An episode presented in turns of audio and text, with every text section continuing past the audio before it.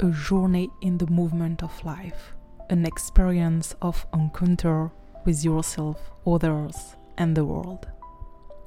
I am Camille Fitoussi, explorer of our human complexities and systems, certified professional coach, and founder of Co-Perspectives. With Move and Meet, let's go together to meet experts in human development and entrepreneurs. We are creating our world of tomorrow. Along the way, I will also share my stories of coaching, awareness, and reflections. I have at heart to guide you to make your dreams come true. So move and meet and let yourself be surprised.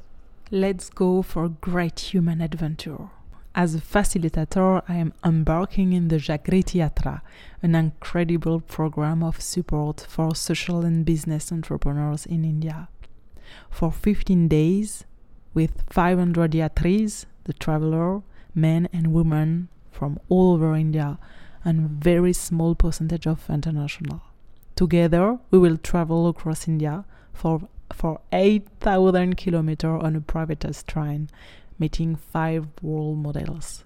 Challenge, adventure, uncertainty, learning, mental and physical resilience. Here we are. to share this experience, my learnings, and discoveries with you, I decided to create this special Jagriti Yatra series. The future of self discovery with Akshat Rajan, using spirituality to go within and storytelling to express without. Akshat Rajan is a self discovery coach who is working to build Akiko Rhythm, a wellness playground, and urban surrender, a gym for the soul. Have a good listening.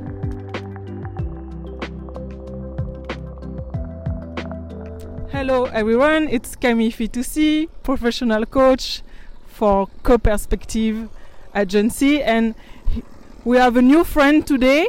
His name Akshat Rajan and he's his coach and, and he will explain us what he's doing in life, where he's, where he's come from and whatever he want to share. So nice to meet you. Hello, thank you so much for having me, Camille. Uh, my name is Akshat Rajan. I'm from Mumbai, India. And the coaching world came upon me. I didn't find it. Uh, it was a very interesting experience. I started doing events. I did. I felt like I wasn't learning too much in school, and so I started organizing TEDx events in my high school. I was the youngest TEDx organizer in the world at the time. In the world. Yes, oh and it took me many months to get the license and to tr- and for TED to trust that I would be able, capable of um, putting on a TED-like event. Okay. How did you do to make them trust you? They had an Indian um, ambassador who came to interview me. And uh, me and my friend started it together and we we we showed him like the types of people we wanted to invite. We showed him how committed we were to following the rules and the brand guidelines. And they said okay we'll give you guys a shot and after the first event was such a big success they were very excited to give us the license again mm-hmm. and i worked for ted then with ted then for the eight years after that wow. uh, and i think my favorite part about organizing these events was sitting down one on one with speakers who were coming to speak who all had ideas worth sharing and sitting down and ask asking them truly why they did everything they did you know and and being in that role of coach for them to help them share those ideas with the world because there are so many people spending so much time doing good but don't have the ability to express themselves and express the work they've done and so we would look for these unheard voices and we would give them a platform like TED which is a prestigious platform so that their voices do become heard so that their ideas can get expanded. And um, I think after some time, I stopped caring about the events and just started caring about the coaching because the same people who I would coach as a volunteer would to say, "Can you coach me for this? Can you coach me for that?" Mm-hmm. And so for what, for example? They were giving talks in different platforms like Forbes, like United Nations, like YPO, like Toastmasters. So they were like, "Could you help us with this talk? Could you help us with that speech?" Uh, so it was always about speaking about yes. it was always about speaking so i started off as a speaker coach okay. so i help people figure out what to talk about how to talk about, but almost all the people who were giving speeches were talking about their personal journeys Mm-hmm. and what they had learned from either their personal or professional journey. And do you have like a short example of a story, someone you coach, and what did you do with him or her? Sure. So there was a copywriter Mm-hmm. Who uh, had a very interesting story. She uh, she was really I was having like a quarter life crisis as a copywriter and said I can't do this anymore and she went off to clowning school. So she became a professional clown. And she came back to India and she started she went to the US to study clowning and started doing shows and realized that she embraced her vulnerability and everything that was stopping her, she was able to recognize that through clowning. So we did a really cool talk together where she came onto stage as a clown and she did a clowning act for two or three minutes. After which she took out all each each like piece of her clowning attire and started becoming more and more human and like letting that clown go and then talking about who she used to be before she discovered clowning. It was one of the favorite, one of my favorite talks to have coached and worked with, and uh, You will give us the link to, Yes. to see that. hundred percent. Okay. and besides that, I've coached like hackers, I've coached doctors. Um, one of the cool things that happened after our event was that we had a doctor speaking there who did cancer research. So that was a very serious talk, which was followed by the the clowning person. Her name was Natasha, and after the talk got over, they both were so inspired from each other that Natasha ended up doing clowning workshops for cancer surviving kids in the hospital with the where the doctor was doing cancer research because clowning helps embrace vulnerability. It helps hmm. you be in touch with your emotions. When you hmm. see someone else being vulnerable you get the permission to be vulnerable too. Definitely. So as it was it was quite cool as a platform because all of these people we were coaching were coming together and i was like oh if this person does this and that person does this they can connect in this way and they can create this and then when that was actually happening i was like wow this is like this is that's the real impact you know that i feel like those events were creating Yes. So meaningful. Cool. And what what's happened after? so I continued coaching until university, where I studied in Boston at Tufts, and um, yeah, that's when I realized that like it was becoming too much about the speech and too little about the self-discovery. Okay. You know, everybody was just wanted a quick fix, like help me figure out my life quickly so that I can give this talk and be done with it. Mhm. But I didn't like that process that much anymore, and I just wanted to help people figure out life for life and figure out life because they had been through so much and they had never sat down and processed it. Yeah. And so I started coaching myself by doing like a lot of spirituality courses, by doing a lot of storytelling coach- uh, courses, and realizing how you can go within and then express.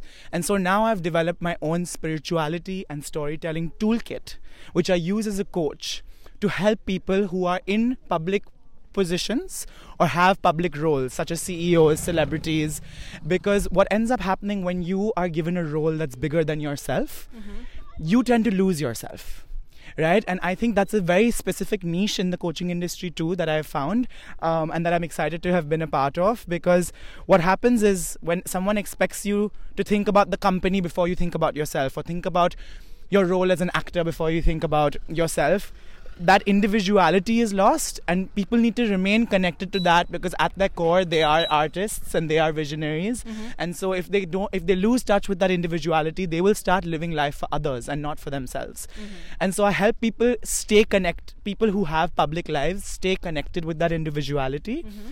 And um, and yeah, I've worked with the CEO of McDonald's. I've worked with some some actors in Bollywood and um, bunch of other CEOs and YPO members. And it's been it's been great to help them kind of align professional and personal narratives so that they can uh, just constantly be prepared to talk about themselves con- confidently. You know, because they're always asked questions. They're always giving talks. They're always giving interviews. So if they have clarity on all the things they've been through, if they have clarity on what they learned from the experiences that they've been through, then they're able to share that better, and they they find that that's helped them um, be uh, be more sure of themselves. Okay. And what's your way to guide them to reconnect with themselves? How do you do that? So I've come up with a centering technique because a lot of people always talk about meditation as a way to center, as a way to center, mm-hmm. and it is. But I, I'm of the belief that meditation is something that's super effortless, mm-hmm. and anyone who's trying very hard to meditate or trying very hard to make you meditate is doing it wrong, right? And so, what we can do with a little effort is centering right? We're constantly living outward lives you know even right now we're engaged in conversation that's external right? We're walking through uh, a village in india where there's sensory overload. Like we can hear the wildest things. Like maybe you can hear the cows in the background and the and the horns in the background and the kids playing and the and the guy cutting the hair and the music playing. And there's just so much going on all the time that we don't we we forget that we actually have that inner voice and that we're connected to an inner being. And that's where that's what it means to have a relationship with yourself. That's what it means to get answers from your true nature. Mm-hmm. Because how today most people are walking around life trying to make the best decisions but how are they listening to themselves when they're making these decisions you know? Mm-hmm. And so i try in my sessions with people to switch people out of this thinking and doing state that they're in all the time into a feeling and being state and the way to do that is through centering, through sense based centering. So there are different exercises that help you center all your senses, whether it's your sight, whether it's your hearing, whether it's your taste, whether it's your touch, whether it's your smell and your breathing. So you use these different exercises to tap into this state. It's almost like a trance like meditative state. Mm-hmm. And then you are able to access your memories better. And a lot of that memory work allows you to access that subconscious mind. Mm-hmm. And from that subconscious mind we we make whatever is happening inactive in your brain like passively we make that active. Mm-hmm. And we make that something that's proactive even because when you conduct a session with an intention of having something be released from a subconscious mind when you work through a relationship that's been tough for you when you work through an incident that was tough for you but you do it with space held with someone who knows how to put you into that state and bring you back out of that state then you see that the you're doing the work inside out instead of doing the work outside in you know? Mm-hmm. And that's that change lasts longer that change like I, I, honestly i'm not of the opinion or of the belief that people should keep coming to me. I I- the, the most ideal thing that would be the best for my client is that they don't have to ever need me mm-hmm. right? And and so if they come to me for with an issue i'm very like you have very few hours to sort this out. So let's sort this out together because i'm not trying to have you come to me every single week for the rest of the year. Um, and so these deeper and i think that's also why i've gotten this certain kind of cli- clientele because i'm not i'm i myself am doing many different things with my life. And so coaching is sort of one-on-one coaching at least is on, on its way out. I'm trying to create more group programs and things like that and start my own wellness thing. So i feel like um, when someone does come to me for one-on-one now they should they better be ready to have like a very intense couple of hours and have their problems sorted in that amount of time rather than something that's constant and and, and progressive you know Okay, okay. And yeah, you, you told me a little bit about your business model last time, like you make it more with group right now. Yes. Could you tell us a little bit more about that? So I think after coaching a hundred people one on one, I finally kind of figured out like and have a little bit more confidence on how this can be better managed for groups. And so I've created my own process for how I think people evolve, and that's not necessarily a hierarchy. It's more circular. So the idea is that that we all are here as one of the biggest switches for me was that we're not human beings trying to master our spiritual selves as most people think. We're spiritual beings trying to master our human selves. So i'm trying to create programs of where there are um, like one of the hardest emotions to feel is joy. And it's an and it's emotion full of joy here in India. Oh my god. yeah. And and why, how do we get people to be okay to feel joy? Because the minute you feel joy what's the first thing you think? Oh my god why am i happy oh my god the happiness is gonna go. Sorry for the noise. like oh my god like i'm feeling joy something's about to go wrong Yeah. right? And so people need to be able to lean in more proportionately into both the positive emotions and the negative emotions. And for that they don't have a command over the language. Mm. On average people are know how to say that they're feeling only three emotions. So there's people can label happiness people can label sadness and people can label fear mm-hmm. But what about worry? What about what about Uh, awe? What about wonder? What about trust? What about courage? What about vulnerability? How are people going to know what that feels like if they don't have the language to describe it? So, using a lot of positive psychology research, using a lot of research from Brene Brown from the University of Houston, who has hmm. spent 20 years studying these emotions. Hmm. If we can trust a bottled bottled water, we can trust her when it comes to trust, vulnerability, and shame, right? Um, so the idea is that we bring this research into programs that people can experience together. Um, and we make it more digestible and we we put groups together to experience this research and to share experiences um, such that they can grow from and learn from each other and be able to label these emotions better. Because emotions is 50% what's happening in your body and 50% what you call it. Mm-hmm, right? So people giving people that power so that they are able to identify what's going on with themselves will honestly give them so much more clarity in their lives. And so that's something that can be scalable you know? The one-on-one coaching isn't scalable. I don't want to be the product anymore. And so i'm trying to create these like well urban wellness centers where people can come and find community that wants to do this together where people can come and even engage in other there is so much technology now that helps you go into these states. So for example sensory deprivation tanks they create an environment for meditation. You don't even have to try. All you have to do is enter one of these tanks and automatically your senses are deprived and so you start listening to your true nature. So while i while i don't think that like putting everybody in a sensory deprivation tank is is the solution but i think it's like it's like when you get sick the doctor gives you medicine right for a week and then you're fine. And then you have to have your natural immunity fight your battles. Similarly there are things like sensory deprivation tanks where if you try, try them for a short amount of time and you hack the states you go into when you're put into these devices you can go go go on and hack that state whenever you want. You don't need the tank in order to to live a meaningful life. It's just that you need to get a taste of it for a bit and then realize that that's a that's a state that you can go into and that's in your control so my idea is very focused on kind of giving people that agency, giving people that control. Um, in the ancient times, people used to find this control through psychedelics. Psychedelics aren't legal, uh, and and that's fine because we can access those states without needing the drugs in the first place, right? So how do we how do we get into those states using science? How do we get into those states using experiential learning? How do we get into those states using community? Um, so that's that's what I'm trying to build now, um, and I think that usually wellness spaces have been very lonely. They haven't been community spaces. You know, self care is a lonely process. Usually, it's like these very expensive wellness resorts that you go into to take care of yourself that are far away from the city, and then you come back to your city, which like perpetuates the fact that you need to run away to become okay. And I want to give solutions to people who are in the arena fighting their battles every single day in the cities, and um, know that that they the same way they can go to the gym for their body, they can find a gym for their for their soul and uh, a playground f- for for adults, a nursery for adults. But yeah. Very ambitious, and I love the way you you talk about it. Such a good speaker, by the way, of course. and like, do you have a team when you say we? Who is it? I have a lot of people I've worked with across the spectrum, but now I'm in the process of building a full time team. Um, so, for example, we're trying to create content. So, for that, I have a partner who's writing, who's a co-author, who's writing things out with me. Um, for the for the physical spaces, I'm looking for people to join join me as well. Um, luckily, my family is helping me with the real estate already because we're in that industry, so I don't have to worry about the spaces. I just have to worry about turning them over and building that culture and community. Um luckily, I'm an influencer as well, so have an audience that follows me, and hopefully, will become like my first target audience um, to get them to like experience these things.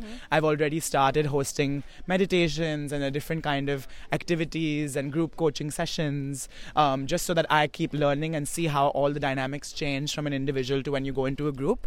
I think it's easier on the coach because people hold space for each other, and beyond that, I also think it helps more people so it's a better use of everybody's time. Um, because if i had to just continue working one-on-one how many more people would i be able to reach you know? But the minute it becomes groups you can reach a lot more people and you can become more confident also about your own learning and progress. Uh, i think as a coach if you ever think that you've learned enough you you no longer can be a coach. not at all. because uh, so i have to keep reminding myself that no matter what i've done i know nothing i am nothing. More we learn, more we know that we have so much to long. yeah, exactly. So yeah, trying to build the best as I can and do the best as I can because I'm super passionate about just having community just be alone together for people to be. What's the point of life if you're not truly experiencing it? You know, um, I've always found myself being someone that is very connected to themselves as a since I was a little child, and I almost have felt out of place because of that. And uh, I also find that like I come from a family where there where diseases were were uh, very prevalent, you know, and and that's why I want to focus on the wellness and the proactive sector, so that if people take care of these things as as young adults, then they don't need to face things like um, I know this is a stretch, but the idea is that it reduce it definitely does reduce your taking care of yourself and your mental health and your emotional health definitely reduces the chances for you to get physical diseases after, even if it's in your genetics, whether it's cancer, whether it's heart issues, because the idea is that you are allowing these because I believe that the diseases are all emotional releases that never got never happened at a young age, right? And so it's all these built up things that turn into physical Im- issues later in the future. So if you start taking care of yourself emotionally, spiritually from a younger age, you develop that spiritual potential, you increase that in- emotional intelligence, then you're finally able to, you know, be able to um, avoid, if not not completely avoid, but reduce the chances drastically of these diseases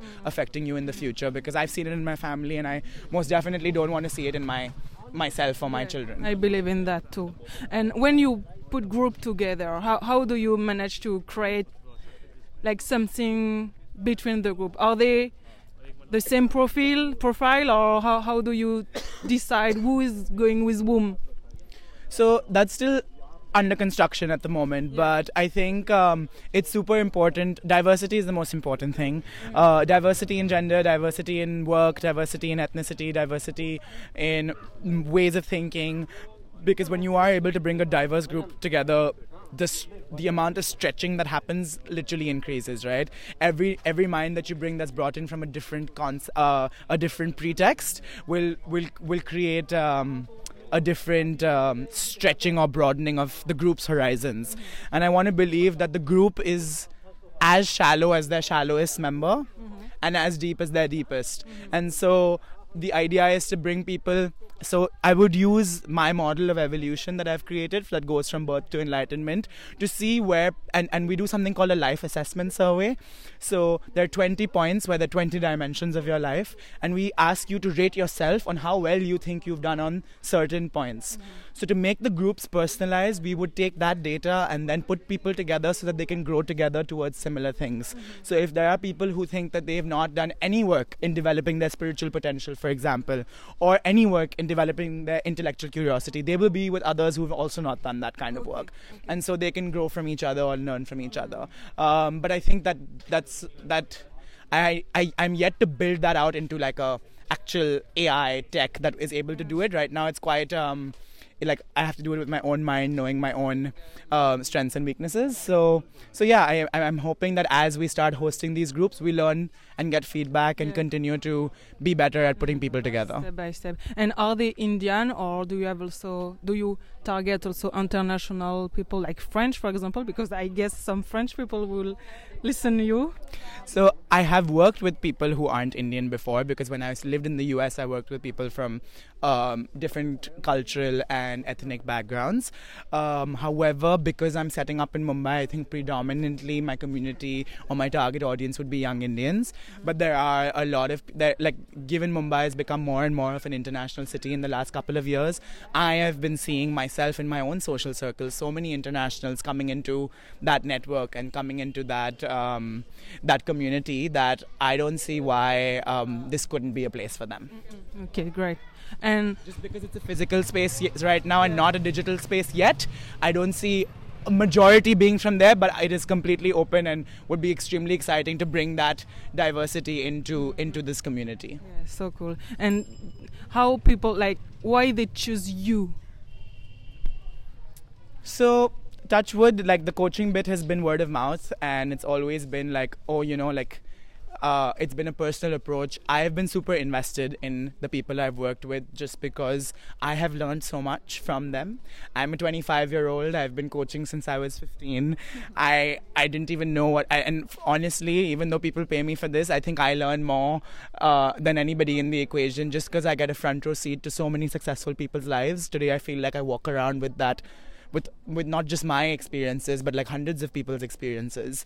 And um and so i guess that exposure and that upbringing and my my career trajectory and the stuff I've been through has been um, has been quite unique, and so people feel like I have I have lived a life or been been used to and seen so many different things happen at such a young age. So they come to me I guess for that for that context. And i think they they can see why this is my life's purpose and th- why this is something i am so passionate to build. Um, so hopefully yeah that's why people see that like that's hopefully that answers why me. Thank you so much for this talk.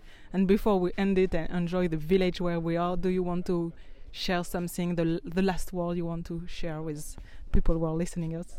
I think discovering yourself is the best thing you can do in this lifetime because you're here once and uh, I hope that and there's so much out there there's there's mo- you can discover yourself through movements you can discover yourself through relationships you can discover yourself through education you can discover yourself through every like family you can discover yourself in so many ways but just be more active in that discovery be more mindful of that discovery know that you need to put that discovery above uh, give that discovery priority you know and um, because the more sight through which you can see your own life with your own eyes the more you will start really ascending and be able to experience um, so much more the human experience has to offer so Okay, thank you so much. We will write your contact details uh, on the description, like that people can reach you if they want to.